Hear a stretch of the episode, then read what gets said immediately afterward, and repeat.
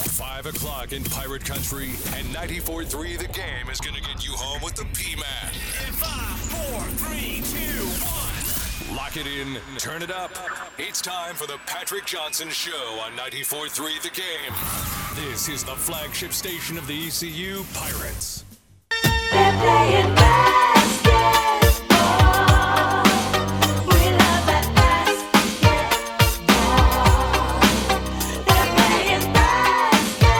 Oh, yeah, we're ready for some basketball today. ECU basketball, that is. We are here with a special 90 minute edition of the Patrick Johnson Show, leading you right up to network coverage of ECU and Tulane. I am Philip Pilkington, joined by Ben Byram. ECU will open up league play tonight against Tulane. The Pirates are 9 and 3 overall. Tulane 5 and 6 overall, but 2 and 0 in the conference as they have already beaten a very tough Memphis team at home and gone on the road to Cincinnati and grabbed a dub there as well. So they are 2 and 0, setting on top of the conference with SMU currently. ECU looking to put that first notch in the win column in AAC play. Ben and I will be here to take you right up to that network coverage at 6:30. How's it going, Ben? It's going pretty well. Who knew coming off a two and a half week uh, layoff and opening conference play, this would be such a big game for ECU, uh, especially against Tulane, who who would have thought even early this early in the season they would be the number one team in the conference and have wins over Memphis. And I'm not too high on Cincinnati, but Cincinnati is still a tough team. Who would have thought they would have got a win over them? So shout outs to them, but it's it. Who knew this would be just such a tough game for ECU? But I still got my uh, Pirates in this one. Well, you know it's interesting what you bring up about Cincinnati. Yeah, I don't think they're phenomenal, but you still go on the road there and win, and they won it in pretty convincing fashion. They were down like five nothing early and went on like a thirteen to nothing run, and never really looked back. Uh, Cincy was chasing the whole game, I think they ended up beating them by eight points. I don't have it right in front of me, but uh, the bottom line is they didn't just beat Cincinnati, but they beat them pretty convincingly. And it's easy to get a big head after you beat a team like Memphis, especially in the dramatic fashion that they did. And uh, they stayed calm, cool, and collective and went up to Cincinnati and, and grabbed a pretty convincing win. Yeah, and uh, the big thing about Tulane is um, what's kind of surprising is they're a smaller lineup. That's not necessarily what Memphis has. They have very big athletic players, and the fact they were able to counteract that with their shooting ability and beat Memphis, who's a team that if there's any team you're going to pick in the conference besides Houston to go to the tournament, that's the team right there. That's ESPN or any ESPN analyst's favorite AAC team. And uh, the fact that Tulane out of all teams, like I was even saying to Patrick, the Pirates are picked in the preseason to finish last in the conference, I was like, you really think we're going to be worse than Tulane? I mean, that's the kind of expectations I had for Tulane. So the fact they beat them, it shows how tough this team is. And uh, that was off of a COVID layoff. They were down a few players. So that just kind of shows you the, the toughness of this team and the fact that they can overcome adversity. Now, I like that. And you mentioned a COVID layoff. That's what the Pirates have been on. They should have already played two league games already. They have not played since December 21st. So this team really has not been together a whole heck of a lot since then as the players went home for the Christmas holiday, came back, had a couple practices. The team got COVID, two games canceled, and have barely practiced back since their layoff. Yeah, um, kind of reading the articles ECU Athletics website put out. They said they kind of did a light little walk through the past through uh, past two days, and that was about it. No intense hard practice. So it's going to be interesting to see uh, what this Pirate team looks like coming in tonight against the best team in the AAC right now. And uh, it goes to show: is there going to be some kind of conditioning issues, or is that letting us know maybe there's going to be some people that are going to be out for this game? Is there going to be a different looking lineup because of COVID? Uh, there's a lot of reading in between the lines when you hear stuff like that in those type of articles and that type of uh, in those type of deals in the pre or the pregame. Well, my first worry would be rust. I watched the Duke Georgia Tech game last night. Duke coming off a similar COVID layoff to the Pirates, and they uh, they definitely struggled shooting the basketball. A couple sloppy turnovers overall. They played average, I would Well, say. I'm not saying Georgia Tech's any kind of world beaters, but they're a team that you not want to you do not want to play coming off a layoff. They're a tough team. No, you don't. Josh Pastner, I'm sure, had his boys up and ready as he always does. You know, they didn't win the ACC championship or the ACC tournament last year for nothing. But anyways, the point is Duke looked a little rusty. They they got the win, so I'm worried about the Pirates looking rusty. But the big thing you brought in there was conditioning. Unlike Duke last night, they were they at least had everybody back and they were able to sub guys in and all that. There's some rumors that this Pirate team is not going to be fully healthy, that they may only have eight, nine guys. And uh, so they're not going to be able to go as deep. They're not going to be able to give guys as many blows. And when you're these basketball players, man, you are not used to having two, three, four days off. And some of them have even had more. And yeah, it's one thing to not be able to shoot, but it's another thing not being able to run. I mean, I remember when I was a high school athlete, when we would have like a, a week off over the summer, when we would come back, who it was ugly when we came back as to how poor our conditioning was. And that's the big worry for the Pirates tonight. Yeah, I mean that was a worry even before the layoff. There were certain bigs like Frink and Brandon Johnson where Joe Dooley would bring it up and he'd say, "Yeah, I want to give them more minutes. They've shown flashes. The problem is though is that I don't think their conditioning is on par with where we need to be if you want to be a starting big in this league. They're still kind of getting there. And then you're talking a two and a half week layoff here. That's got to be a huge concern, especially against a Tulane team who I believe leads the conference in points per game. If not, they're up there and uh, they could shoot the lights out. I mean, they're going to be scoring pretty quickly, and you're going to find yourself on on your back, on your heels pretty quickly. So, yeah, that that's definitely a huge concern, especially against a smaller ball type of lineup. Yeah, and the great thing is the Pirates have proved they can go small ball, and I do trust those guards to be conditioned. You know, there's been sometimes I remember the first couple games they bring R.J. Felton in a lot in the second half, and he would almost be a three. Really, he is a true backcourt guy, and you know they would just kind of go with uh, like Frink as the center and go with a small ball lineup there. But um, we don't know which one of those starting perimeter players and, and second string perimeter players that you know normally see a solid amount of minutes a game will even be available. What you do hope is the guys who uh, were not in quarantine, even though they couldn't be at practice, you hope they were at least out running. Maybe they went to one of our local high school football fields and you know ran some suicides on the football field or something. You hope they got together and at least did that. Uh, unfortunately, with uh, how we've handled this virus as opposed to any other virus and being sick. I guess the guys who were sick were not allowed to leave their house because you know, God forbid they would have breathed on somebody. But um, you hope that some guys at least will be somewhat conditioned, and those guys may have to be playing 35 plus minutes tonight. Absolutely, and I think that's kind of the huge advantage of this version of Pirate basketball this year. When you think of previous iterations in the past couple of seasons, I mean, our bigs were all seven footers, not not typically very athletic seven foot footers, if that. So when it came to playing small ball type teams and trying to match that small ball type of lineup, it was very tough. We didn't have a lot of bigs that could really play or adjust to that. And then you look at the small forward or the forward position with uh, Jayden Gardner. Jayden Gardner doesn't play very well on defense. I think Vance Jackson has been a huge step up at that position uh, just defensively. I'm not saying Vance Jackson is the best defensive player in the world, but I think he definitely has a bigger impact at that area or that side of the floor than Jayden Gardner ever had. So that's a good point when you brought up the smaller ball up lineup and how ECU's been a lot better being able to match teams who could play that way or being able to kind of adapt and play that way. Because in previous seasons or the last few seasons, the last two, last couple uh, iterations of this team, they couldn't do that. No, they definitely couldn't. So we will see how well they do that tonight. And to uh, help us think about or talk about that, we will have TJ Long joining us on the uh, after our first time out, which is coming up here in about eight to ten minutes. So he's a former ECU basketball player. He's calls in a lot to our show, especially on game days. So really helps us out. So we appreciate him and.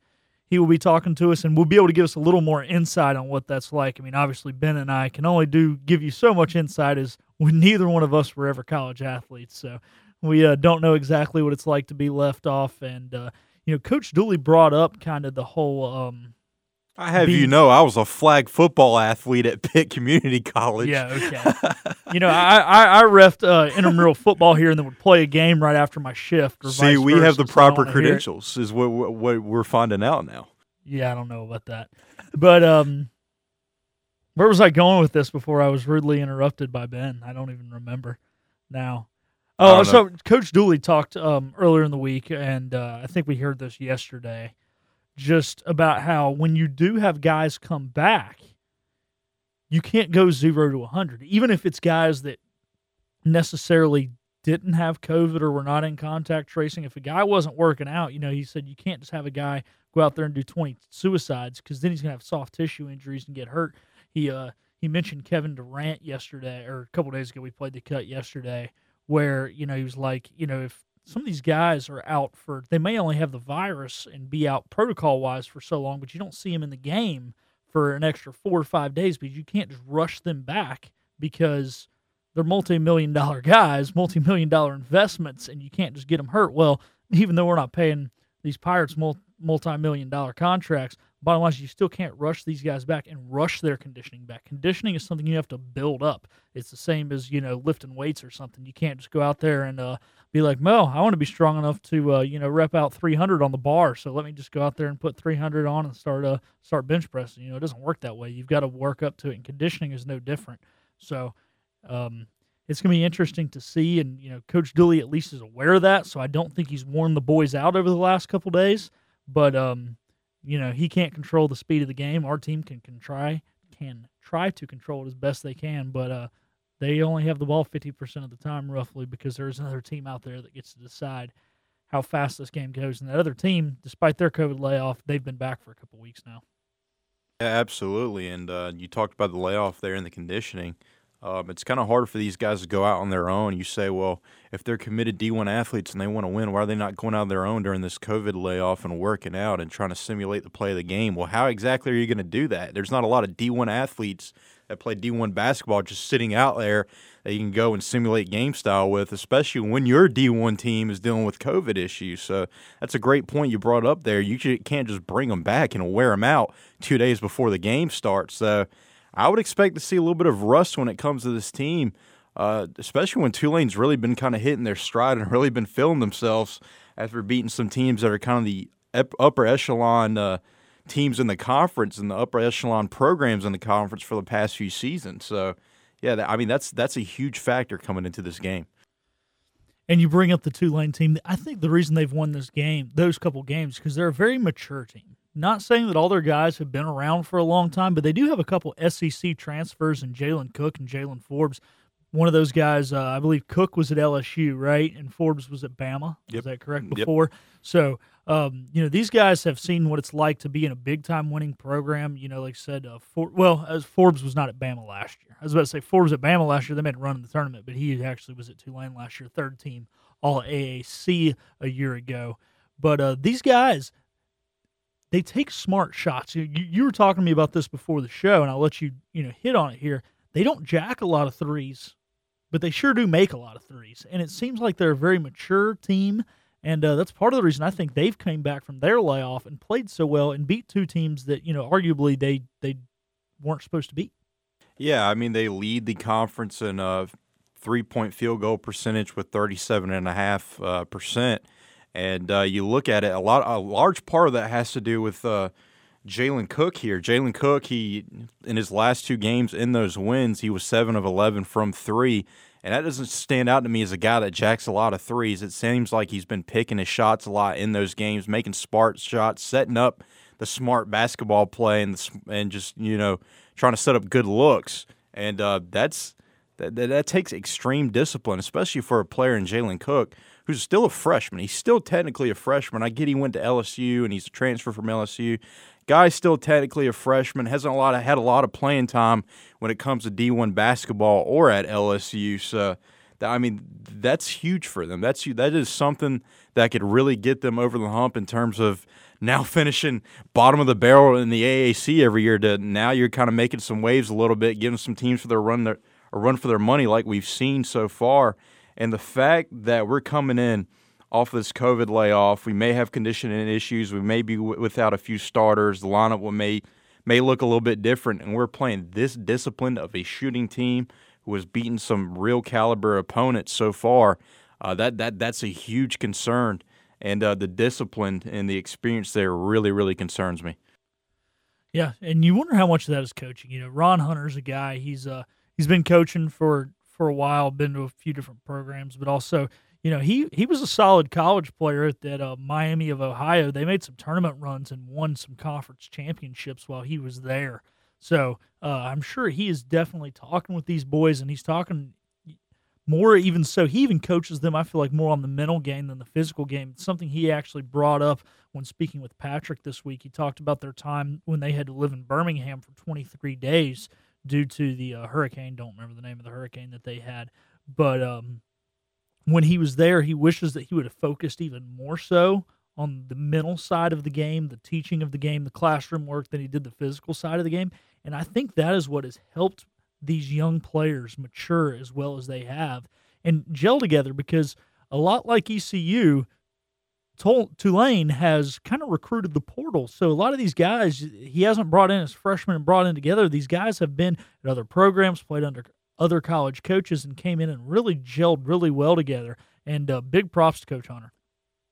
Yeah, absolutely. A guy that uh, definitely has a lot of experience when it comes to D1 basketball. A guy who um, it seems like this is finally the year we're starting to see kind of. It's still early. It's still early, but this seems to be the year where they can finally kind of turn things around. And if there's any year to do it, this would definitely be the year of COVID issues amongst other teams and within the conference. So uh, good to see that there. He's a great guy. He's a guy that just seen in previous seasons, even though they weren't winning, you could see extreme discipline in those teams, and they gave not only ECU but other teams in the conference in previous seasons when he was head coach a tough out, tough fight, even though they weren't the best team in the conference. So really good to see that, and the discipline thing is huge. Um, I don't know what necessarily how you kind of instill that mentality in in in a team, especially with a lot of young guys. Maybe they look at it as, hey, if you're just con- constantly jacking up shots, you're kind of wasting your energy there. You're wasting your energy on no points.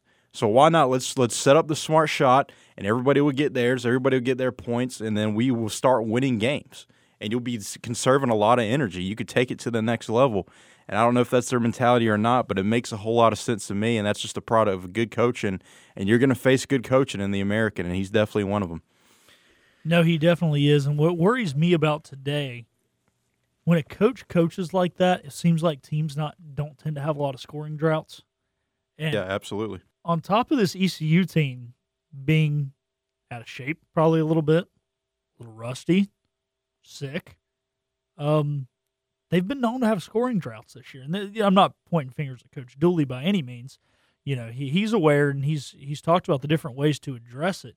But that's what worries me today is like if you start out rusty and then against a team like a Ron Hunter coach team, if you go on a few scoring droughts, then they're really going to take advantage of that. Yeah, they might run a slower offense that doesn't, you know, they might not go on a 10 to 2 run in a matter of a minute, but if your your drought can be extended even longer than normal, a 4-minute scoring drought against a normal team can turn into a 6 or 7-minute scoring drought against a Ron Hunter coach team because they are so patient with the basketball and so mature in their shot selection. Well, I think the big thing, if you are going to go on a scoring drought, uh, this ECU team has to understand that we can't freak out. Um, we can't overthink it. Uh, we got to set up smart shots.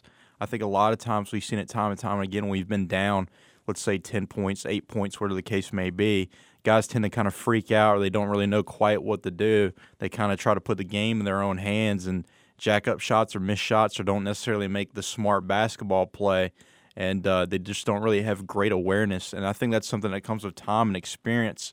I think the big thing a lot of people have to understand with this team is there's a lot of new new parts, a lot of new pieces, and there's a lot of differing styles. Like I still don't. If you were to ask me how to describe this ECU basketball team or their playing style, I honestly could not tell you because there's just so many different players, so different moving pieces, and so many.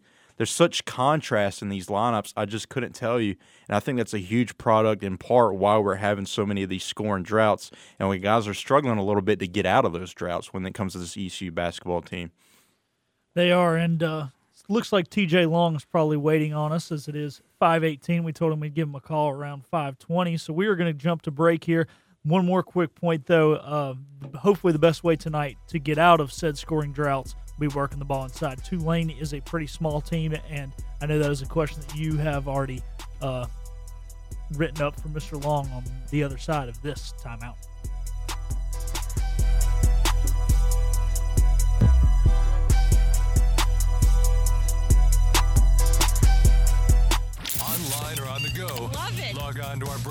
Website, 943thegame.com, to listen to our top rated programs throughout the day. You need to. Tell your smart speaker to stream 943 The Game to take us anywhere you are at any time. Attention duck hunters! Greenville Marine Outdoor Shop just outside of Greenville is the premier shop for all your duck hunting supplies and is Eastern North Carolina's newest Benelli, Stoeger, and Franchi shotgun dealer. Greenville Marine Outdoor Shop carries the most sought after duck loads, such as Kent Fast Steel 2.0, Heavy Steel and Heavy Metal, Federal Black Cloud, Remington Nitro Steel and Hypersonic, Winchester Blindside and Royal Blue Steel, and chokes by Pattern Master and Carlson. They also carry Greenhead Gear decoys by Avery, Mojo motorized decoys, decoy weights and cord, Avery blinds, and real grass. Greenville Marine has a great selection on banded waders, clothing, and much more. Everything you need for a successful duck hunt is all under one roof, so why go anywhere else? Head to Greenville Marine Outdoor Shop just outside of Greenville on Marine Drive beside Greenville Marine. Greenville Marine Outdoor Shop is open Monday through Friday, 8:30 to 5:30 and Saturday, 8:30 to 12:30. Fire threatens everything in its path.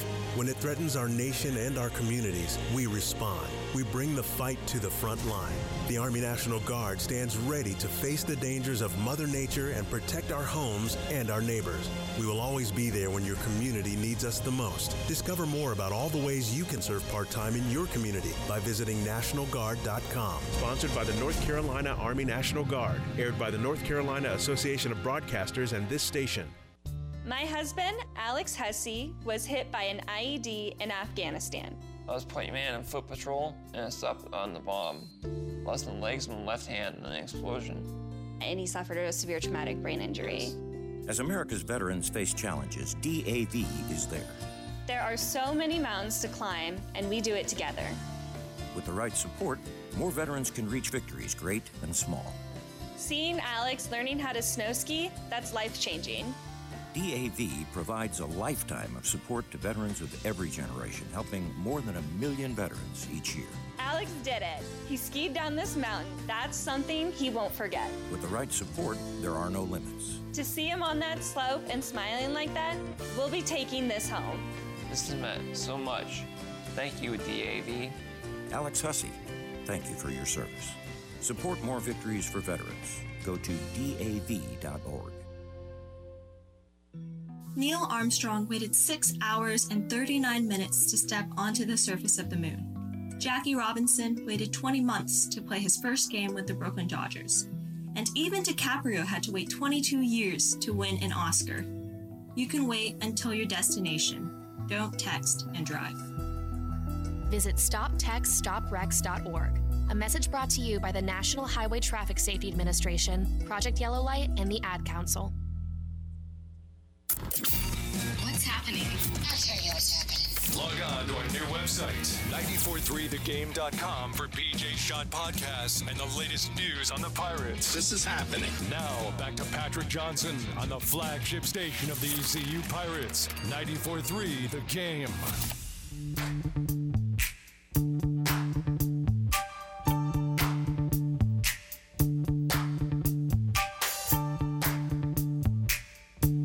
Ben, are you hitting us with a little ice ice baby, or is this under pressure? It's always tough to tell.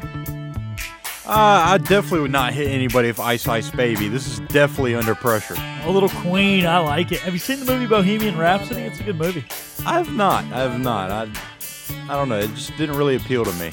It didn't appeal to me either. My mom made me watch it. It was actually a really good movie. Really? I'll have to check it out. All right, we're having a little technical difficulties, so we will try and get TJ Long on in the next segment if possible. So we're just going to go ahead and skip ahead to our Pirate Report. Today's Pirate Report is brought to you by Bill Clark Homes, who just made a huge contribution to the Pirate Nation by purchasing the entire upper deck for the South Carolina game to honor first responders and our military. Bill Clark Homes personifies pirates, supporting pirates. Also by Seahorse Steakhouse, where you'll always get daddy steaks and mama's cakes. So our pirate report today, we're going to get into it, and uh, obviously it'll be strictly ECU basketball. Um, playing Tulane tonight, they're five and six, two and zero in league play, and uh, Coach Dooley talked about Tulane's last game uh, against the Bearcats of Cincinnati. No, they were unbelievable, and it would have been even more than that. There was an illegal screen called on Cross when Cook hits when when they were up about 26, and he had made two or three. He and Forbes had made two or three in a row. And I mean, deep, hard shots, and he comes down in, in the transition, and Cross tries to drag screen, and they call an illegal screen on Cross. And he, before the screen had ever been set, he had raised up and shot it and made another three. And I mean, he was. Uh, I guess as you heard the announcers were saying, he, he was cooking, and and he really was. He was making tough tough threes, tough twos, uh, very aggressive. Uh, Forbes can make some shots. You know, Sion James was getting downhill. He made some shots, and Cross did a nice job of facilitating and, and making some high post drives. And um, yeah, they really did play well. Uh, the two Jalen's are always guys they rely on. Those guys are uh, averaging 19 and 15 points respectively on a team that uh, doesn't score a whole heck of a lot, but that's because they play a slow game, and we kind of hit on that earlier. The big guy to look to in the Pirate offense when things are going uh, tough is Tristan Newton, and Coach Dooley uh, talked about him earlier this week. Yeah, he's off to a great start, like we've talked about, and uh, I do think you know there's some things he can continue to get better at, which is good news. I think he's you know he's a willing learner. He's a guy that will keep getting better, and um, but he's he's off to a really good start. Yeah, Tristan has done a great job uh, both facilitating the offense and the defense as well. Um, when the Pirates pick up with a full court press or a three quarters court press, he's the guy who kind of anchors that and has really been able to slow the opposing team down. And when other teams are going on big runs, he does a really a heck of a job um, of slowing them down, stopping them, as well as, like we said, facilitating our offense both in his passing and with his scoring. And it looks like we're to have to cut this Pirate Report short. We will probably pick it up a little bit later. As. We think we've got our technical difficulties figured out. It looks like Ben is across the way there. He's got TJ Long on the phone. Ben, are you ready? And Ben is ready. So uh, we now have TJ Long joining us. Uh, how are you doing, TJ? I'm doing great. Hope you guys are doing well. We are. It's a Pirate Game Day, which it seems like it's been a long time since we've said that. So it's always a good day when it's a Pirate Game Day, and we're just uh, glad to be back in action. Yeah, I mean, it seems like uh, I know it was last year, and you got your normal joke about we haven't played since last year at this point in time, but it does seem like it's been a really long time. And I was listening to you guys earlier. I think you're exactly right on the conditioning. It's going to be it's going to be tough to get the guys to be able to go up and down a little bit. And I, I I'm with you. I think that's the serious challenge for tonight. Now, TJ, the big thing, obviously, we mentioned the COVID, uh, the conditioning. Uh, last time the Pirates played, they got humbled a bit against Liberty, a 10 point ball game, but that was a little bit closer on paper than it actually was watching. And now the Pirates are starting conference play after a couple weeks against a team who's tied for first in the conference and has made some waves early, no pun intended. In Tulane, we don't know who's going to be out for the Pirates due to COVID or what the lineup is going to look like. Obviously, we want to win, but what would you like to see from this ECU squad after a two and a half week layoff? And obviously, the conditioning might be a little off, and some players might be out. Yeah, I'm, I'm going to be watching. You know, we got to be able to make some shots. Uh, Tulane likes to play this matchup zone, and so and they stay in it. They don't play hardly any man to man, and so ball movement, sharing the ball, and being able to take shots and and having the the right shot selection is going to be key for us to uh, to win. A lot of times, it looks to me like we pass up good shots, sometimes overpassing, and then end up taking a tougher shot later in the shot clock. And with a team like Tulane that likes to get up and down and run up and down, maybe we can catch them uh, in some of the matchup issues in that zone. And I'm sure Coach Dooley has gotten them to watch some film, even though they haven't been able to do a whole lot on the court. I bet they've watched a lot of, of clips of what teams have done against the matchup zone to get good shots, and, and hopefully that'll be able to pay dividends tonight. When you look at Tulane, their tallest player who gets significant minutes is Kevin Cross, and he's 6'9. They run a little bit more of a smaller lineup. It's a chance for the bigs, for the Pirates to maybe get something going and showcase who really stands out among the rest. That's kind of been the big storyline when it comes to the bigs. Who's going to really emerge as the starter, or who's going to evolve into the next starter for that kind of four or five position. And when it comes to the big between Brandon Johnson, Debaut, and Alanzo Frink, and so on, what do you want to see from those guys tonight? And do you think our big should be a point of emphasis, especially against a smaller lineup tonight?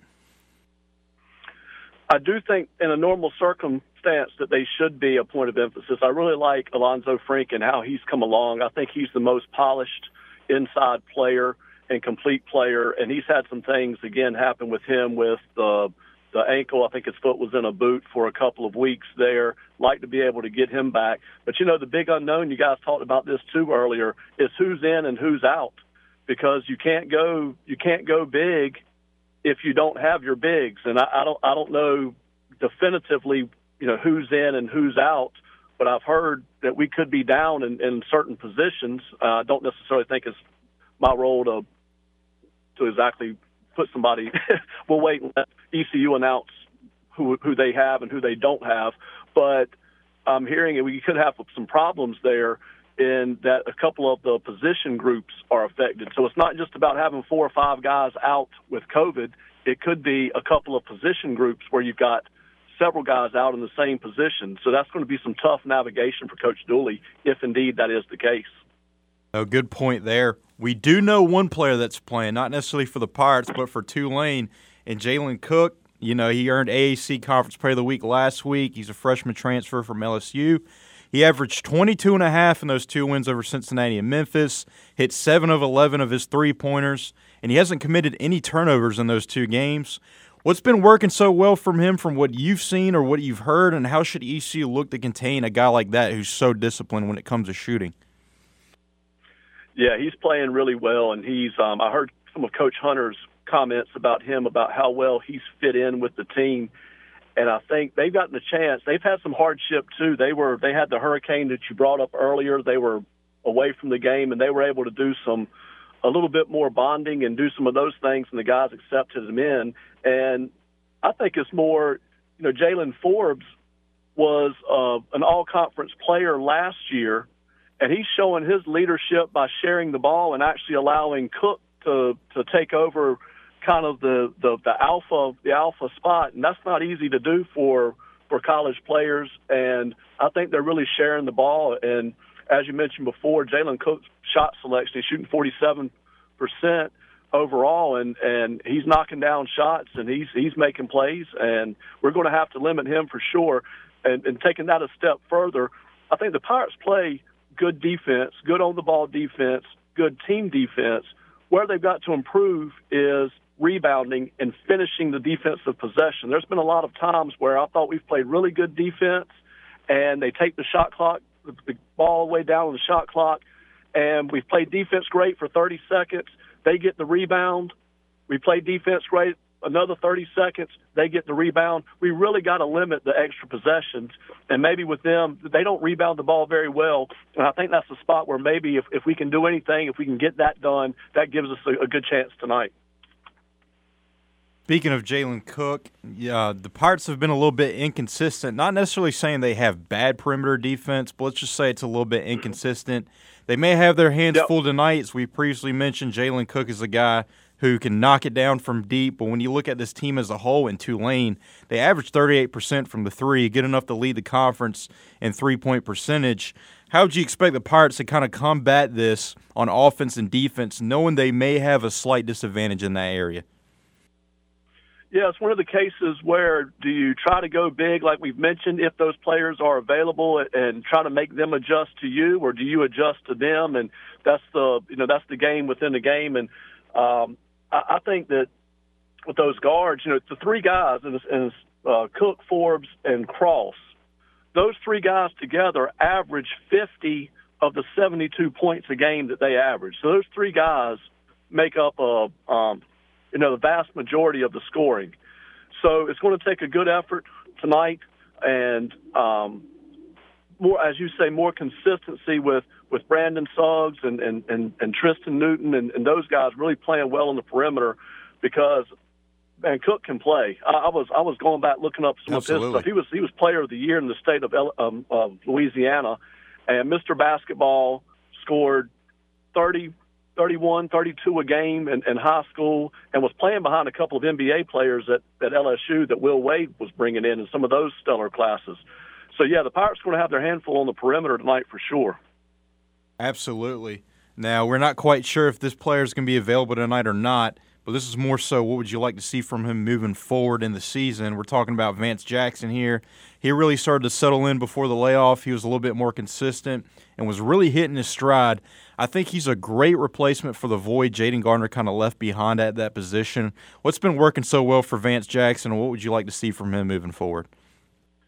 Yeah, I really like Vance Jackson. I've had a chance to kind of go in the locker room or go in the practice facility and uh, see him on the court, and I, you don't really realize how big he is. He is he Huge. is uh, he's a nice looking.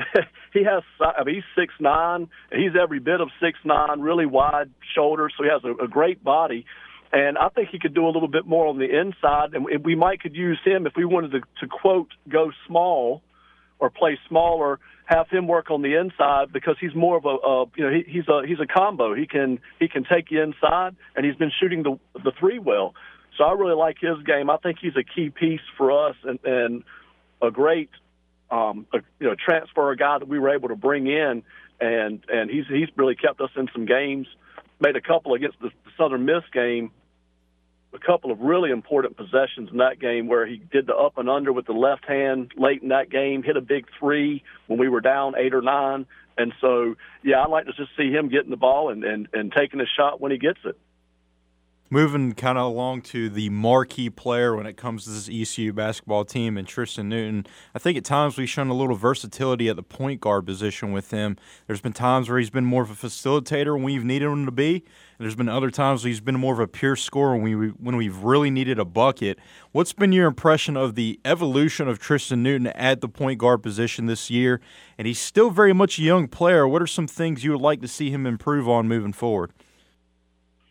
Well, yeah, he's a very talented player. You, you know, another kid that you, when you look at him on the floor, you don't realize how big he is. Six five, can handle the ball. I would actually like to see him be more aggressive. Uh, one of the ECU um, Hall of Famer letter winners was in town over, I think it was a Southern Miss game a couple, well, a year ago when we last played. And um, we were there at the game talking, and, and Lester Lyons was who I'm referring to. And Lester had a real killer instinct. I mean, when when we needed a bucket, Lester's who we went to. There was no doubt. It was very clear cut. And Lester wanted the ball and wanted to wanted to take that shot. And I think with Tristan, sometimes when we do go into some of those droughts that you've mentioned before, and you've talked about, we've been a little bit inconsistent. To me, that's a great time for him to look to penetrate and look to score. And so, even though he's averaging, leading the team in scoring, I think sometimes he can be even a little bit more aggressive and look to shoot the ball a little bit more. Wouldn't bother me a whole lot. Yeah, I think it's just something that comes with time and experience, and you'll start really start to see some veteran leadership from him uh, at that point guard position. That's something you desperately need when it comes to point guard. You need a guy that's going to be a leader, and uh, Tristan Newton is definitely. He seems like he's trending towards that direction. One more question. It, it does say, and some uh, real quick, a lot a Yeah. lot of guys can grow into that, but sometimes that's the mentality. You know, a lot of things that, that that players do. It's not about who can shoot. I might can shoot a lot better than this other guy over here, but this other guy has this mentality that he's the scorer, that he's the one that needs to get the bucket, and you know, there's there's a personality match to your skill set. And that's what you have to try to develop, and to where you get your personality type to develop in uh, a skill set to develop that to where you can be the best player that you can be. Yeah, one more thing. Uh, pretty simple question. What's your pick tonight? What's your score prediction? Who you got? Let's go, uh, Pirates. Get back into it, pull it together. Coach Dooley does a great job, as I uh, as I know he will. And let's say the Pirates win eighty-one to seventy-five. I love it. I love it. Love the prediction. Thanks so much, TJ. Hey guys, thanks for having me. All right, you have a good one. All right, you too. Bye. All right, thanks once again to TJ Long for joining us, and we apologize to him and all of our listeners for a little technical difficulties there, but we got him in, and we're actually going to finish that pirate report that we got started on the other side of this break.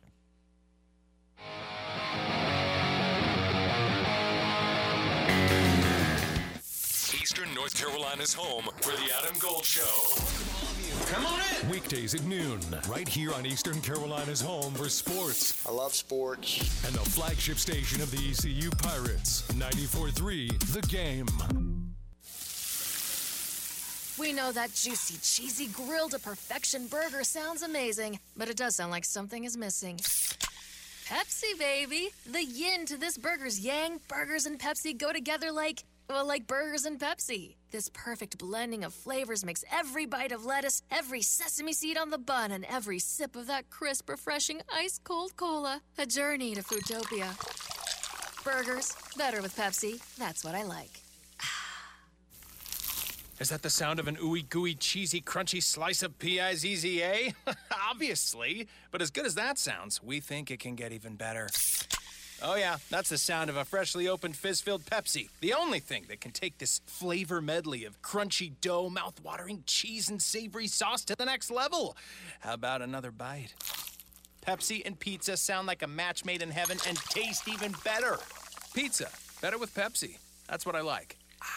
Okay, we are running a car drive right now to help veterans all across America. So if you have an old car, truck, or van, even a motorcycle or an RV sitting around, you can right now give it away and help the vets. They really need your help. And your car will help support the vets and their families. And guess what? You even get a tax donation. Plus, we'll even come and pick up your car for free. And all you've got to do is pick up your phone right now and make a free call. Now is the perfect time to do something good for the vets. Give back to the vets right now for all they've done for this country. And your old car can really help them. So call the Veterans Car Donation Program right now for free pickup of your vehicle. Help the vets and help your taxes at the same time. Call right now. 800 540 8816. 800 540 8816. 800 540 8816. That's 800 540 8816 team. Chico! Chico's Mexican restaurant is where the fiesta never ends. Grab your amigos and head to Chico's every Wednesday for shrimp tacos for only $9.99. Plus Wednesdays means all Mexican imports for only $2.50. Thursdays enjoy your favorite beef, chicken, or vegetable fajitas for only $9.99. For Mexican food and fun, it's got to be Chico's in downtown Greenville and now available through DoorDash, featuring a half gallon of the famous margarita mix to go for only $9.99. Chico's, where the fiesta never ends. Just follow me here. We're doing it for the gram. Check out pics from the PJ Show and more.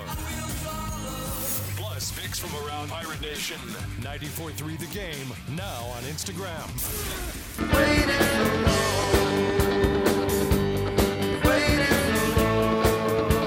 Welcome back to the special 90 minute edition of the Patrick Johnson Show. We thank you for being here with us. We are taking you right up to network coverage of ECU and Tulane as the Pirates look to get their AAC season underway. The Pirates so far are 9 and 3 on the year. This will be the first league game. Scheduled to be their third, but due to COVID, they had to cancel their two or postpone their two from last week. Earlier, we got the Pirate Report started, and uh, we heard about uh, Dooley's thoughts on Tristan Tristan Newton. Unfortunately, Ben did not get to react to this because he was so nicely fixing our technical issues and getting TJ Long on the phone. We thanks TJ Long once again for joining us. So, uh, Ben, we'll just pick up kind of where we left off and uh, your thoughts on uh, Newton's play so far this year. I thought Newton's really matured on the court. I think earlier on there was a few kinks in his game, and I think a lot of that has to do with the fact he's still very young and there was a little bit, you know, a layoff in the offseason. It's hard to simulate like live game action, especially in the American. And uh, I, I like what TJ brought up there. My big critique in the first couple of games was the fact that he tried to be that X factor when we were in a scoring drought, and he may force a shot he didn't necessarily had to, or he may have forced a harder shot or they might have overpassed the ball, whatever the case may be. Now, in these last few games, I think we start to see where, yeah, when you need a bucket or you need a score, he's the guy to go to, and he's almost guaranteed to get you those points and those and those buckets. And uh, he's really evolving into this marquee player for ECU, and uh, as he's emerging as the clear cut leader by far. No, I agree. And as I mentioned before, for the people who may have not heard, I love what he does on defense, both picking up the ball carrier or the ball handler once they uh, cross the midcourt line, as well as uh, kind of being the anchor man of our uh, press. But the big guy has been the uh, of the big other scorer, I should say, this year, both shooting the rock and inside, has been Vance Jackson. And Dooley also talked about him earlier this week. Well, I mean, when you have a new team and new teammates and trying to figure some things out, it takes a little bit of time. You know, some games you could say, "What about practice? Practices are different than the game." Uh, I think he's starting to find a little bit of a niche. I think he's starting to feel more comfortable. I think the thing that he's done better the last couple of games is when people have chased him off the line. He's not he's not tried to do too much. He's made a you know pull up one two dribble shot, which he's terrific at. Every you know you forget how big he is until you're standing next to him. Uh, you don't need to get closer. He's such a good shooter. I'd rather, unless he's got a direct line drive to the basket, to go ahead and shoot a uh, a, a, pull up. And I think the thing that's underestimated uh, underestimated about him is also his passing ability. He's a very good passer out of the post, and I think he's starting to feel more comfortable down the block and, and finishing some shots around the block also. You know, it's interesting what Coach Dooley said him about him adapting to his new teammates. Is this is a guy who's bounced around most recently at Arkansas. He's also spent time in the AAC at UConn.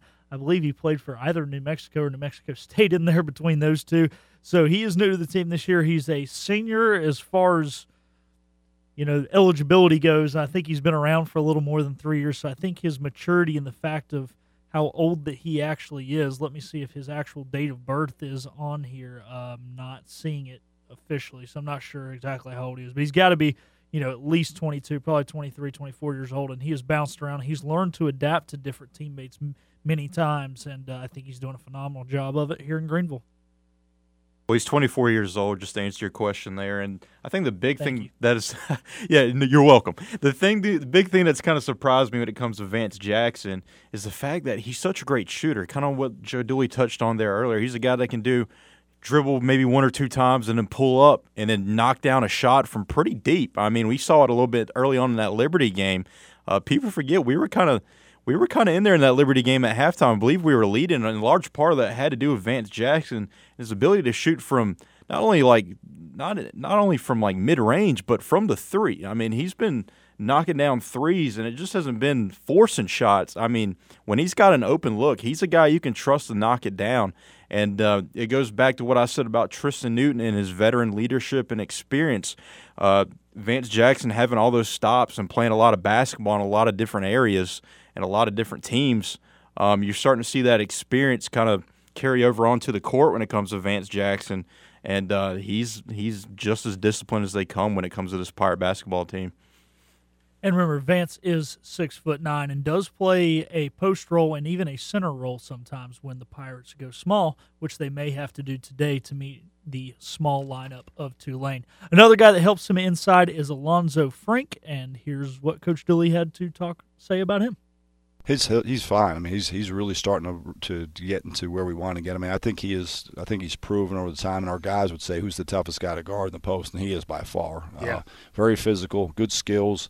Uh, as he continues to work into shape, I mean, and you know, he had a weird deal. He had the foot injury. He was out early, shut down, and uh, as he's come back, he's at his skill level. I mean, he's the type of guy that we could do some things like they're doing with Cross, where you could put him in a little bit of a dribble thing, and you say, well, he's a big kid. He's got really good skills. He's a good passer.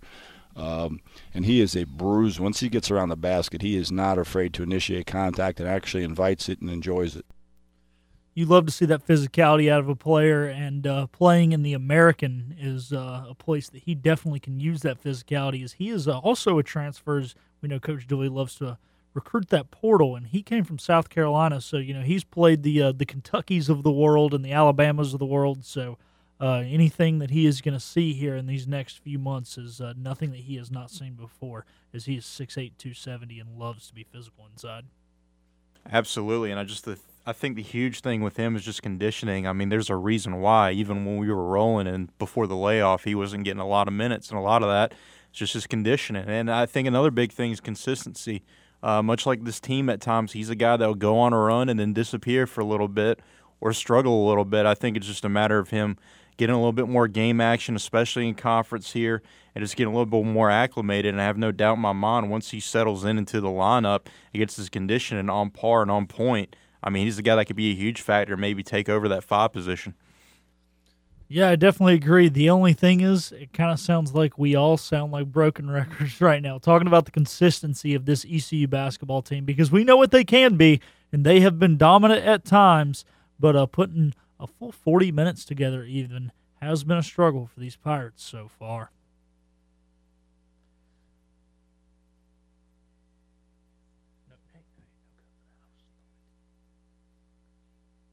But anyways, um, Yes, we will see. I got obviously confused. tonight- I thought you wanted to play a cut. No, no, I'm sorry. I'm sorry. I should have. No, I'm not. I'm not going to play 85 cuts. Sorry. Yeah, thank you. All right, well, abs- absolutely. No, I completely agree there. I mean, we've seen it time and time again, and even Joe Dooley has said it before. I mean, this is a game of runs when it comes to his basketball team, and uh, I'm going to go back to kind of sound like a broken record, like you said. A lot of new pieces. A lot. You get, basketball is very much a game of chemistry, getting to know your players, not necessarily off the court, but more so on the court, getting to know their their ticks, getting to know their just getting to know every aspect of their game. And once they kind of settle in and get to trust each other and get confidence in each other, I think the runs will start to go away. But having this COVID layoff and uh, having some guys now possibly not being in the lineup tonight definitely does not help. No, it definitely doesn't. And Tulane, they look like they will be full go as far as uh, players go, I think, or I believe. And Ben talked about that chemistry. We're going to talk about that chemistry here coming up from Tulane, uh, mostly between Jalen Cook and Jaylen Forbes, because, you know, TJ talked about uh, how Forbes has taken that step back and allowed Cook to score when he, now that he's part of this Green Wave roster. Well, these guys played together before. This is not their first stint together, and we will get into that and more on the other side of this timeout.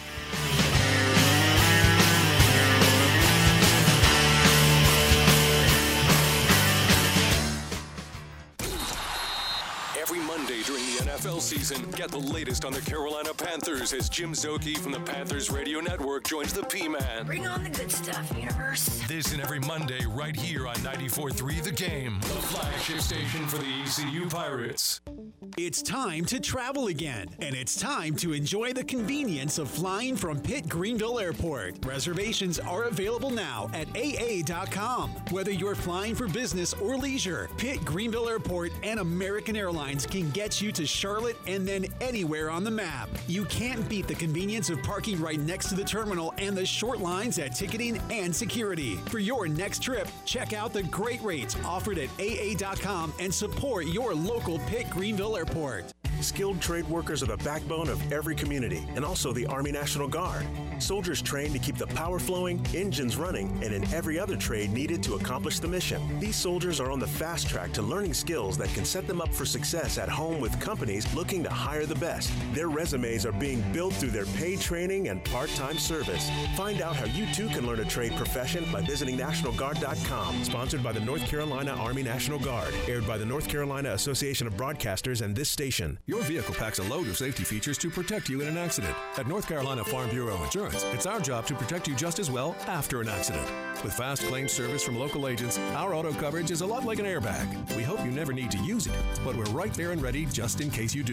North Carolina Farm Bureau Insurance, helping you is what we do best. North Carolina Farm Bureau Mutual Insurance Company, Farm Bureau Insurance of North Carolina, Inc., Southern Farm Bureau Life Insurance Company, an independent licensee of the Blue Cross Blue Shield Association. In Greenville, contact your local Farm Bureau agent for a quote for your car, home, life, or your health. You'll be working with neighbors you can trust. People like Bill King, Jake Allen, or Jack Metz. These agents are dedicated to protecting your family and your dreams. These Farm Bureau agents are knowledgeable in a wide range of insurance products, but they are also tuned in to the Greenville community. Again, contact Bill King, Jake Allen, or Jack Metz today at Farm Bureau Insurance in Greenville. 252 756 3165. That's 252 756 3165.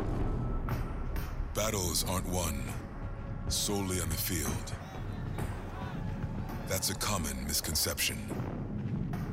Battles are won within, over enemies of fear, enemies of doubt. In that place where promises are kept. Promises to oneself.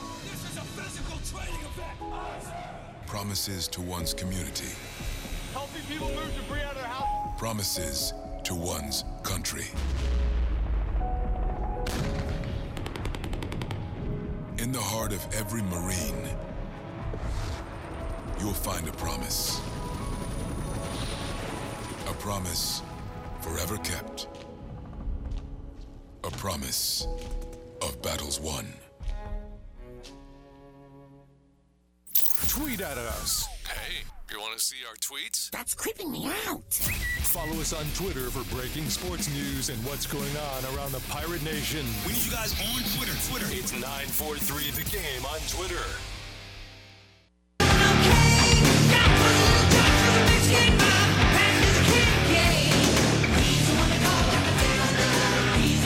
You played this just for me, didn't you, Ben? Play a little Motley Crue I know for you me? love Motley Crue. Yeah. Even though you like to bag on them, it's all good. I ain't got a problem with them. I know. I think they're a great uh, band to intro uh, like like radio bits. I mean, it's it's it's upbeat, it's fun. They're uh, fun to intro games. You know, I love the the football team plays "Kickstart My Heart" like three times during a game, which is a little too much, but uh, They're one of the few hair metal bands I can tolerate. There's not too cheesy for me. That's true. And they can be a little cheesy, but it's all good. Uh, hey, you know, Ben, though, we cannot bag on his choice in music. I was playing, you know, somewhat modern country in my car one time, and he told me that wasn't country. And then I played George Jones, and he's like, yeah, now that's country. So uh, Ben definitely does have very good taste in music. So Let's just say I have a very unique taste. I don't know if everybody would agree with that, but let's just say I, I, I I'm, I'm very peculiar when it comes to my music. Hey, I think a lot of our uh, listeners would agree with what what with you as to what is and isn't country music. I was listening to some Merle on the way over, and I think uh, There we go. Ben would agree with that. So Deep South, baby. heck yeah. Well, we are here leading you up to network coverage of ECU and Tulane. I'm Philip Pilkington. That is Ben Byram. So we are not signing off at our normal time of six o'clock today here on the Patrick Johnson Show. We will be signing off at six thirty when we hand it over to IMG's coverage. And um, Patrick is not here, unfortunately. He's got to uh, call the basketball game tonight. So if you guys want to hear Patrick tonight, you can tune in to ESPN Plus. He and Cy Seymour will be on the call for that. Or if you come out tonight to the game, you can uh, see Patrick sitting down there on the court with a much better seat than any of the rest of us will have right there at midcourt, uh, courtside. So this Tulane team, they've already played two league games. They're 2 and 0, knocked off Memphis, knocked off Cincinnati, and a big part of their success is the two Jalen's, Jalen Cook and Jaylen Forbes. It's their first year playing together at the collegiate level, but these guys were teammates. I don't know if it was high school or AAU teammates, but they were teammates for a couple years prior to their collegiate days. So a lot of good chemistry there, and uh, it has put the uh, conference on notice. And Coach Dooley talked about those two players earlier this week on his radio show.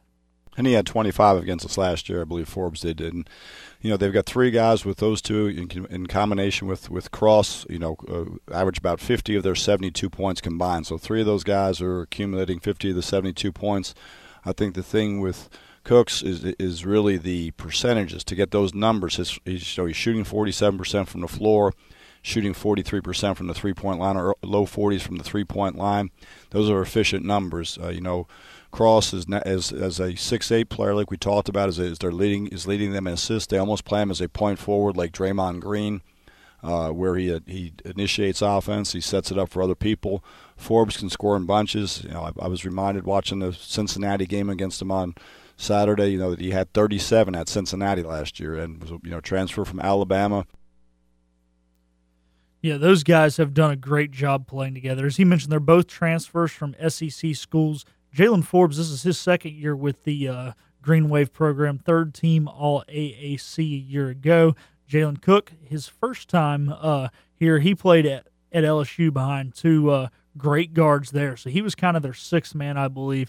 But, you know, it says he's a freshman on their roster, but he's a COVID freshman for sure. I believe he appeared in 20 games last year. Don't quote me on that exact number, but I believe I saw the number 20. Uh, so both these guys very experienced, and as I mentioned earlier, very experienced playing together as they played together in their youth when they were teammates. Absolutely, and you're not going to find a lot of teams in America when they have three scores or three players in double digits, and uh, that's exactly what we have with Tulane. Even Kevin Cross, as he briefly mentioned, uh, we talked about how good this team is shooting from the three. Kevin Cross is a six-eight forward who's shooting a little over 33% from the three, which is you don't see that a lot, especially in the American. And uh, that's definitely going to be a huge factor here tonight. Just the fact that they're so great from the three, and it's going to be really hard to kind of defend that and combat that, especially at times when ECU has had their had their issues against teams. And you look at their losses that they've had this year; it's been against teams that have shot really well from the three. So this is definitely going to be a huge problem and definitely a huge concern. And these players are unbelievable. I mean, they're as good as they come in this conference. I mean, Jalen Cook, there's not a lot of near 20 point scores in college basketball in general, especially when it comes to the upper echelon of the conference. So that guy's the real deal, as well as Jaylen Forbes. Like Joe Dooley mentioned, he was the guy that he had a huge game against us last year. He's averaging 15. So these are real deal players. Tulane is not the Tulane of old that we're used to, where yeah, maybe I'm pretty sure we can get a win out of the out of that team. It's not like that anymore. Tulane, it's looking like they're the real deal. And I'm not saying they're a tournament team, but if this was a team in a tournament, it's definitely a team you would not want your favorite team playing because those three point teams can definitely be very pesky. No, they definitely can. It's easy. Um, it's big that you brought up Kevin Cross. Cross, like you said, is averaging just under 14 a game, but he also leads the team in assists and rebounds. Now, they're not a team that has a lot of assists in a game. They're only averaging 12.4. Their assist to turnover ratio is about even. They keep the uh, turnovers down with only 11.5 a game, so that's big. But, you know, Kevin Cross would be getting a lot of publicity if it wasn't for these other two, and I'm sure he has the ability to score a lot more than just south of 14 a game. But uh, it's hard when he's playing with these other two guys. He could be easily be their star, and uh, he's not a bad star to have. He's very versatile, like we said. Um, you mentioned he's six eight. You know, he sticks his nose in there, gets a lot of rebounds, but you also don't have many six eight guys leading your team in assists.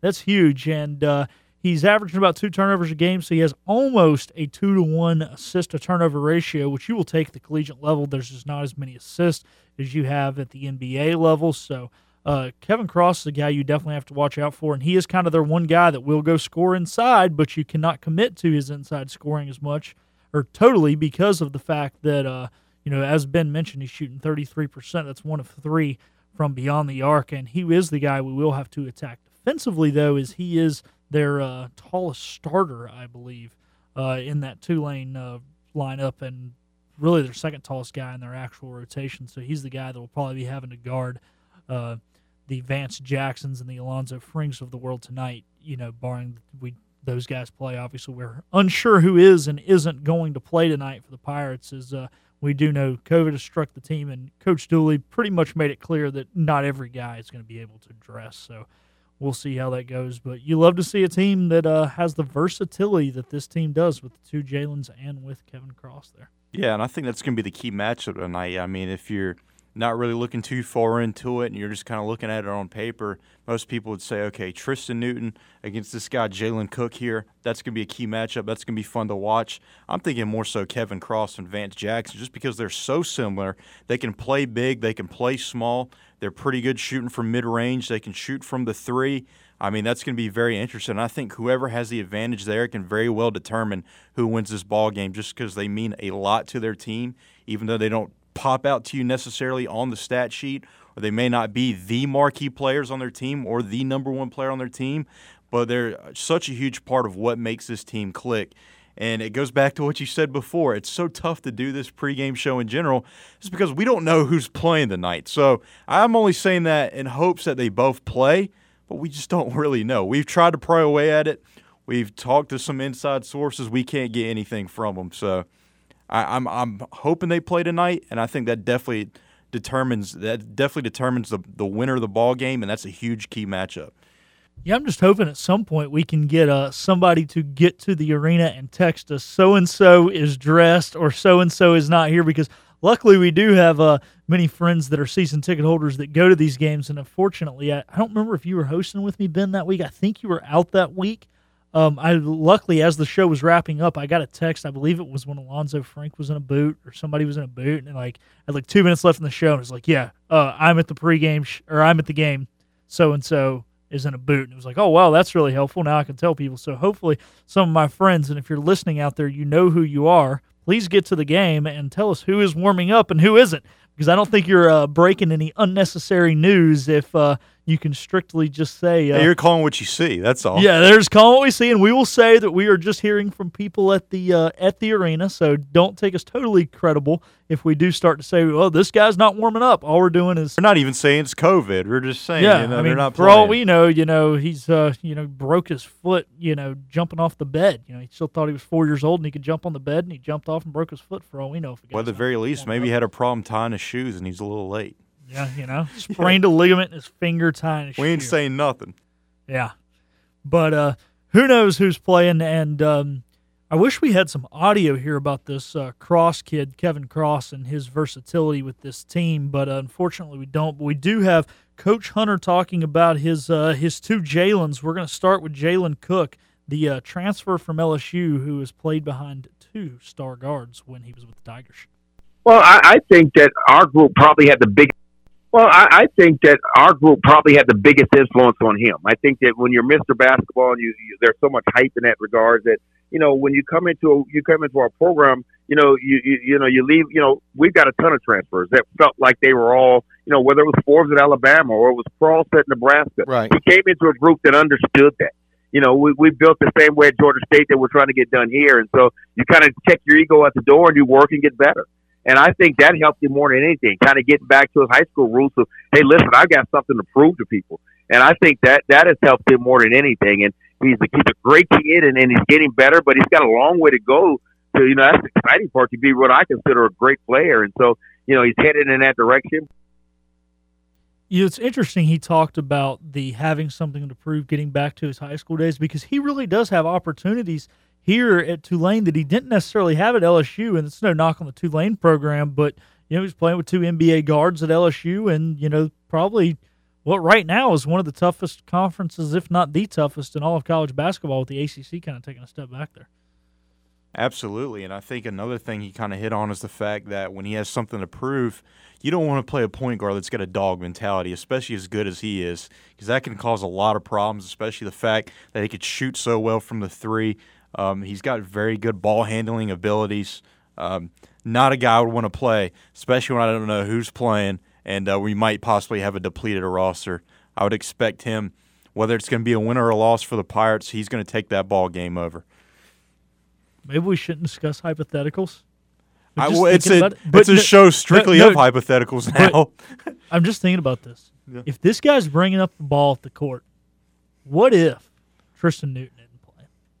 Yeah. If we don't have him to anchor this press, I mean, if Tristan Newton doesn't play, and this isn't just saying, this isn't a knock on the rest of our team. It's really not. It's the fact that I really have this much faith in Jalen Cooks yeah. or Jalen Cook.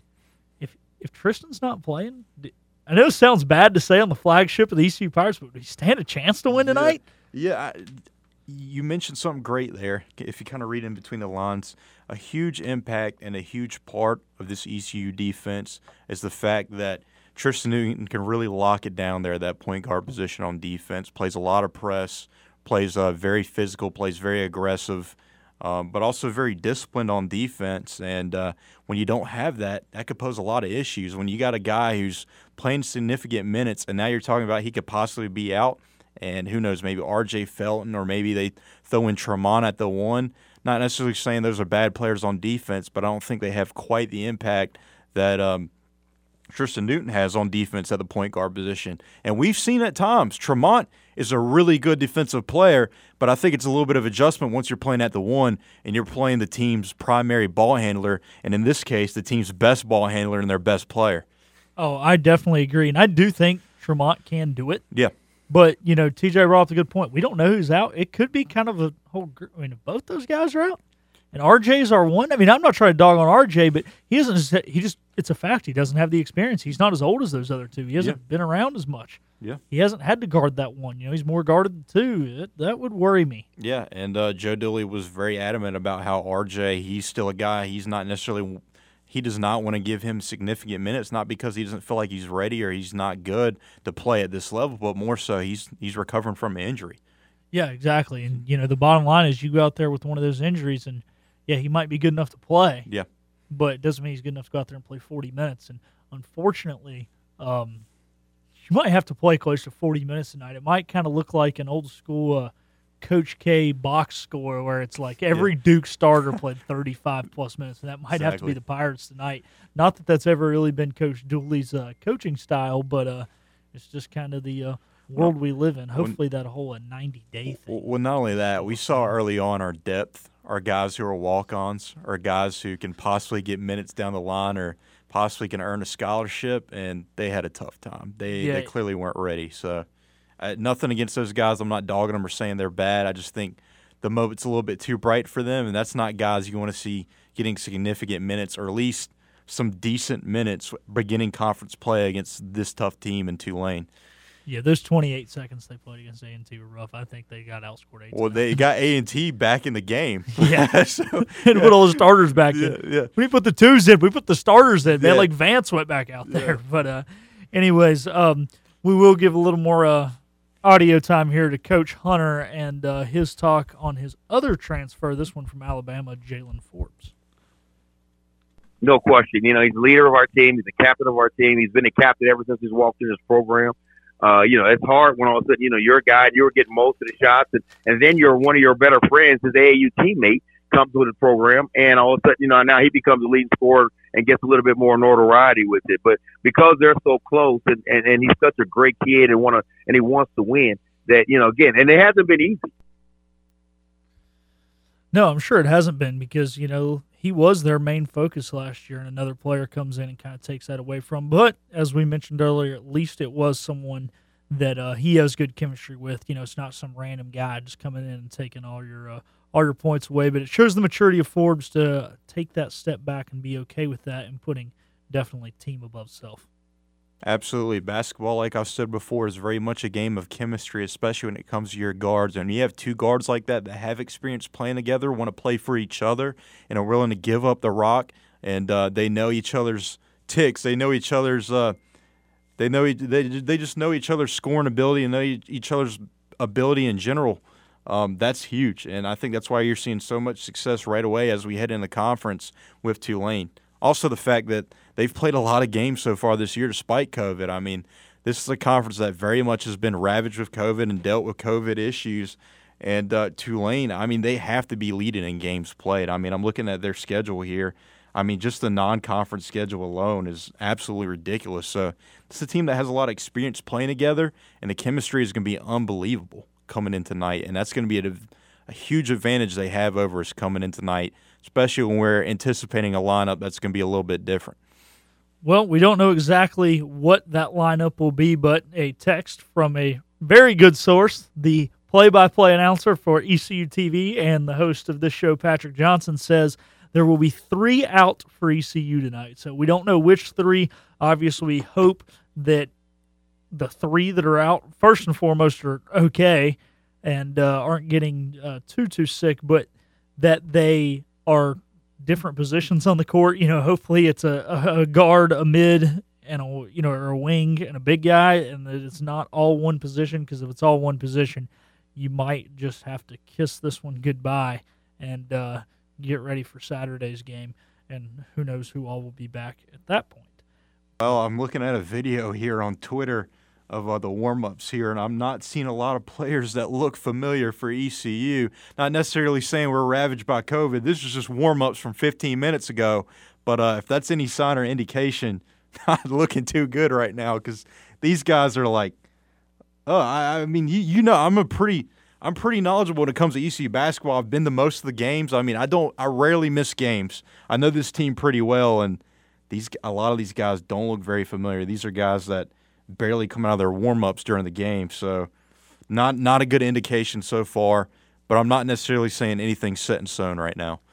Yeah, that was a little uh, humble brag there by Ben saying he doesn't get to miss most games. Is while we were all watching on TV last year, he got to go and cover the games. He even got to see us knock off the number five team. Oh yeah, a lot of media outlets would want you to believe that they were there for when uh, we beat fifth rank uh, Houston, but I I I know there was only three other people besides me that were there in the media, and uh, a lot of these guys that are claiming they were there weren't there. So that tells you all you need to know about our local sports media.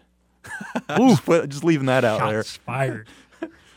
Anyways, we will get back and wrap up the show here momentarily. Um, ECU and Tulane coverage starts right here at 6:30.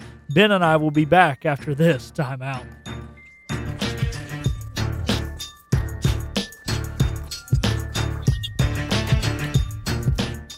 I'm with my health insurance agent, Bill Jenkins. Bill is an employee benefits specialist and life insurance agent from Town Insurance. Bill, give us an update on Town Insurance here in North Carolina. Town Insurance is a top insurance and employee benefits agency in North Carolina and ranks in the top 50s nationwide.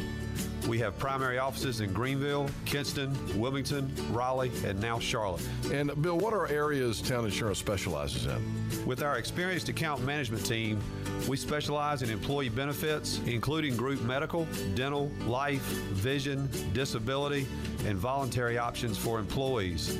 We compare these options with several of the best carriers in the market and assist businesses on benefit administration as well as employee education and enrollments. And how can a business best contact you to review their employee benefits program?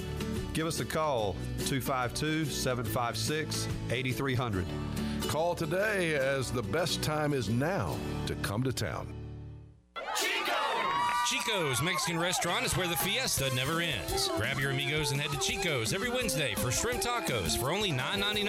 Plus Wednesdays means all Mexican imports for only $2.50. Thursdays enjoy your favorite beef, chicken, or vegetable fajitas for only $9.99. For Mexican food and fun, it's got to be Chico's in downtown Greenville and now available through DoorDash, featuring a half gallon of the famous margarita mix to go for only $9.99. Chico's, where the fiesta never ends. The Alzheimer's Association and the Ad Council present the story of Cynthia and Ed. My mother was always very active and independent, and she was familiar with her neighborhood. But one day, out of the blue, she stopped at the stop sign for much longer than usual. And uh, she didn't know whether she should go forward or, or turn or just stay at the stop sign. She wasn't even really sure where she was at. She was very concerned. It was very unsettling for her. It's important for you to talk to someone about it, to bring the family in on it. I felt so much better after my son told me, Mom, I don't want you to worry or be afraid. I'll be there for you and we'll figure it out. When something feels different, it could be Alzheimer's. Now is the time to talk. Visit alz.org slash our stories to learn more. A message from the Alzheimer's Association and the Ad Council. ADHD. It's the child who can't pay attention or sit still in school, right? The answer may be yes. Attention Deficit Hyperactivity Disorder, or ADHD, can be complicated and it can last a lifetime. Up to 75% of children and adolescents with ADHD have at least one additional mental disorder that requires a comprehensive approach to treatment. Learn more at moretoadhd.com. This message brought to you in partnership with ADA, ACO, and CHADD. WRHD HD1 Farmville, Washington, Greenville. Crystal clear FM sports talk 24 7, 365. Unless we forget to pay the power bill. 94 3, The Game. And now, the stunning conclusion of the show. It's the P Man here on 94.3 The Game.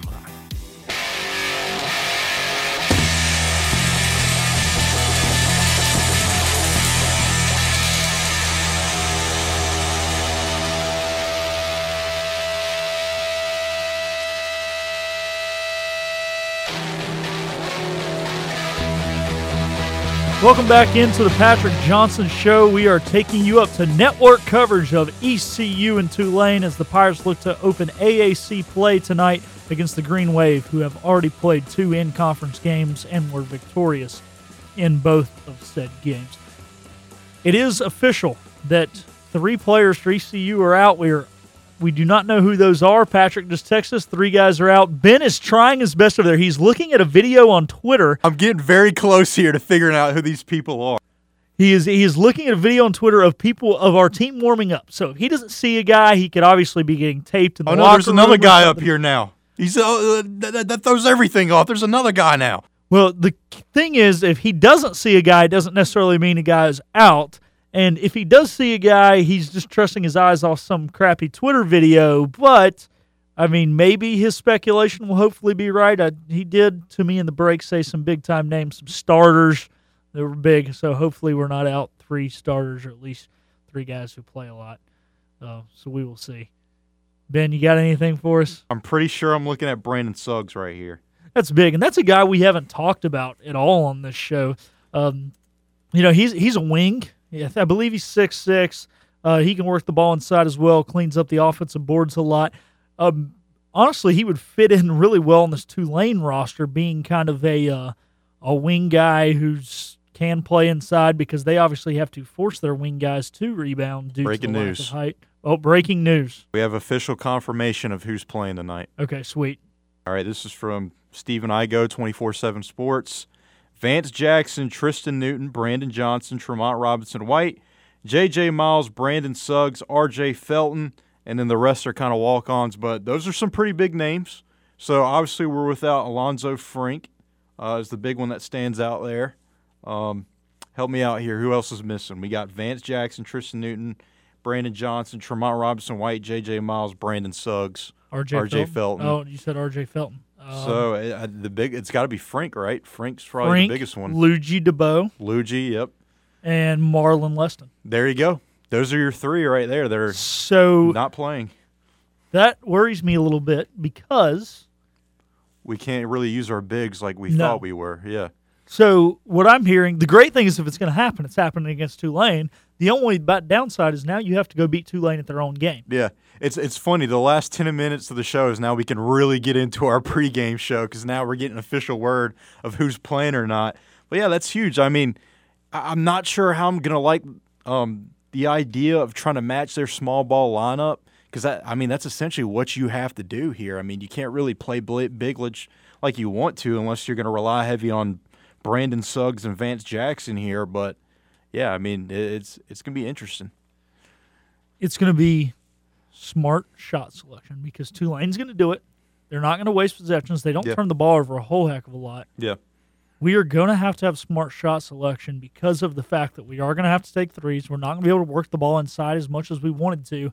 And uh, unfortunately, for guys like Suggs and Jackson, um, I guess get oxygen before the game at halftime, after the a game, and un- every media timeout because your rear end's probably staying in the game for 40 minutes. So uh, figure it out. Yeah. I Back mean- to your AAU days, playing the whole game. Yeah, absolutely. I mean, um, and the big thing you said about taking smart shots there, uh, I like what TJ Long said earlier about the fact that there's been times where we do try to set up smart shots, but uh, maybe guys don't necessarily have the confidence in themselves to bank an open look, or they don't really necessarily know if they have an open look or not. They're just they they just they seem to overpass and take shots where they're not necessarily open or don't they take a tougher shot than what they previously had. So.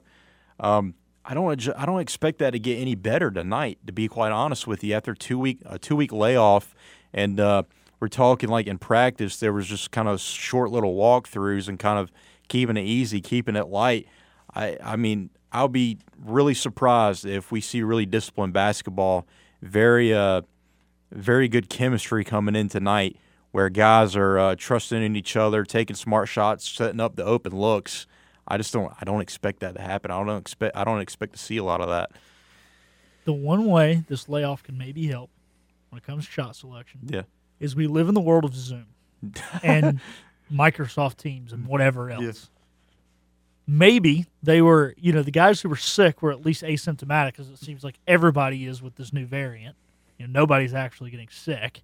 So hopefully Coach Dooley was able to send a lot of film. They were allowed to have a lot of team meetings via Zoom and maybe get this figured out. You know, I, I'm just being very optimistic here, but uh, hopefully. Yeah. I mean, I think to keep it simple here, you find out who the hot hand is early and just feed them. And if it doesn't work, you got to go find another one. You got to find who else is the hot hand. I mean, it's it's.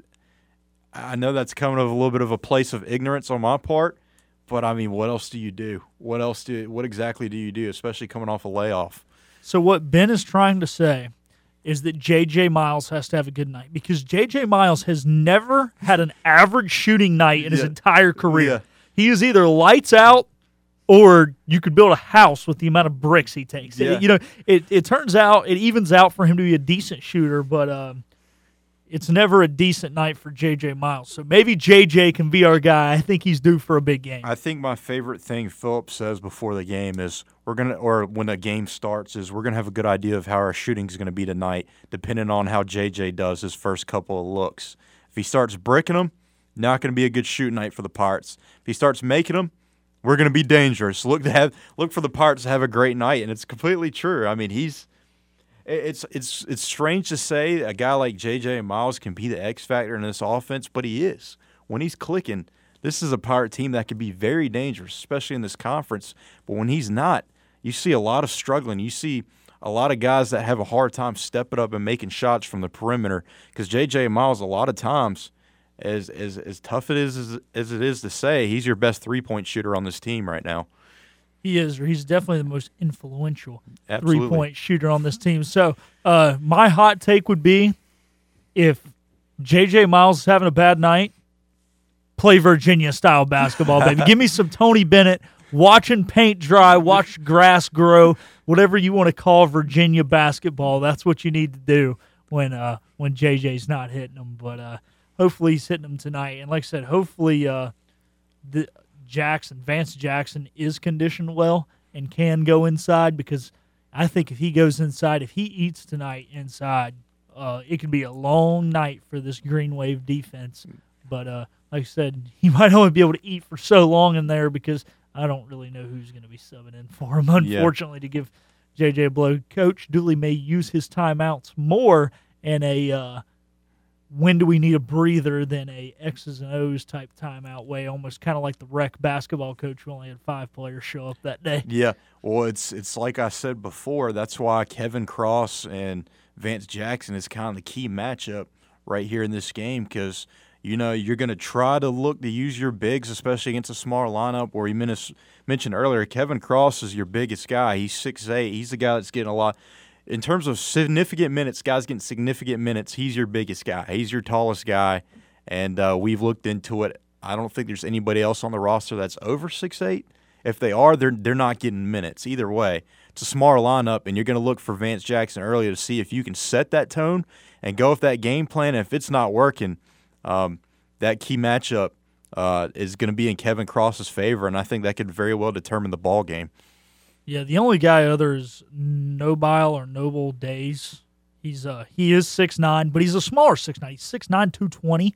Yep. So I definitely think Vance can be more physical than him. He is uh, checked into all 11 games and does average 12 points a game. Not a big scorer, though, only averaging one point a game. Yep. So that's their other kind of big guy that actually sees a fair amount of playing time. Their tallest player, Auton Janovic, who must be from Eastern Europe somewhere. He is uh, their only guy who's 6'10. He's from Croatia, but uh, he has only appeared in five games, totaling 19 minutes of playing time. So not a guy that uh, will play a whole heck of a lot, but so we think. But um, you never know if they try and mix it up, knowing that we do not have our bigs.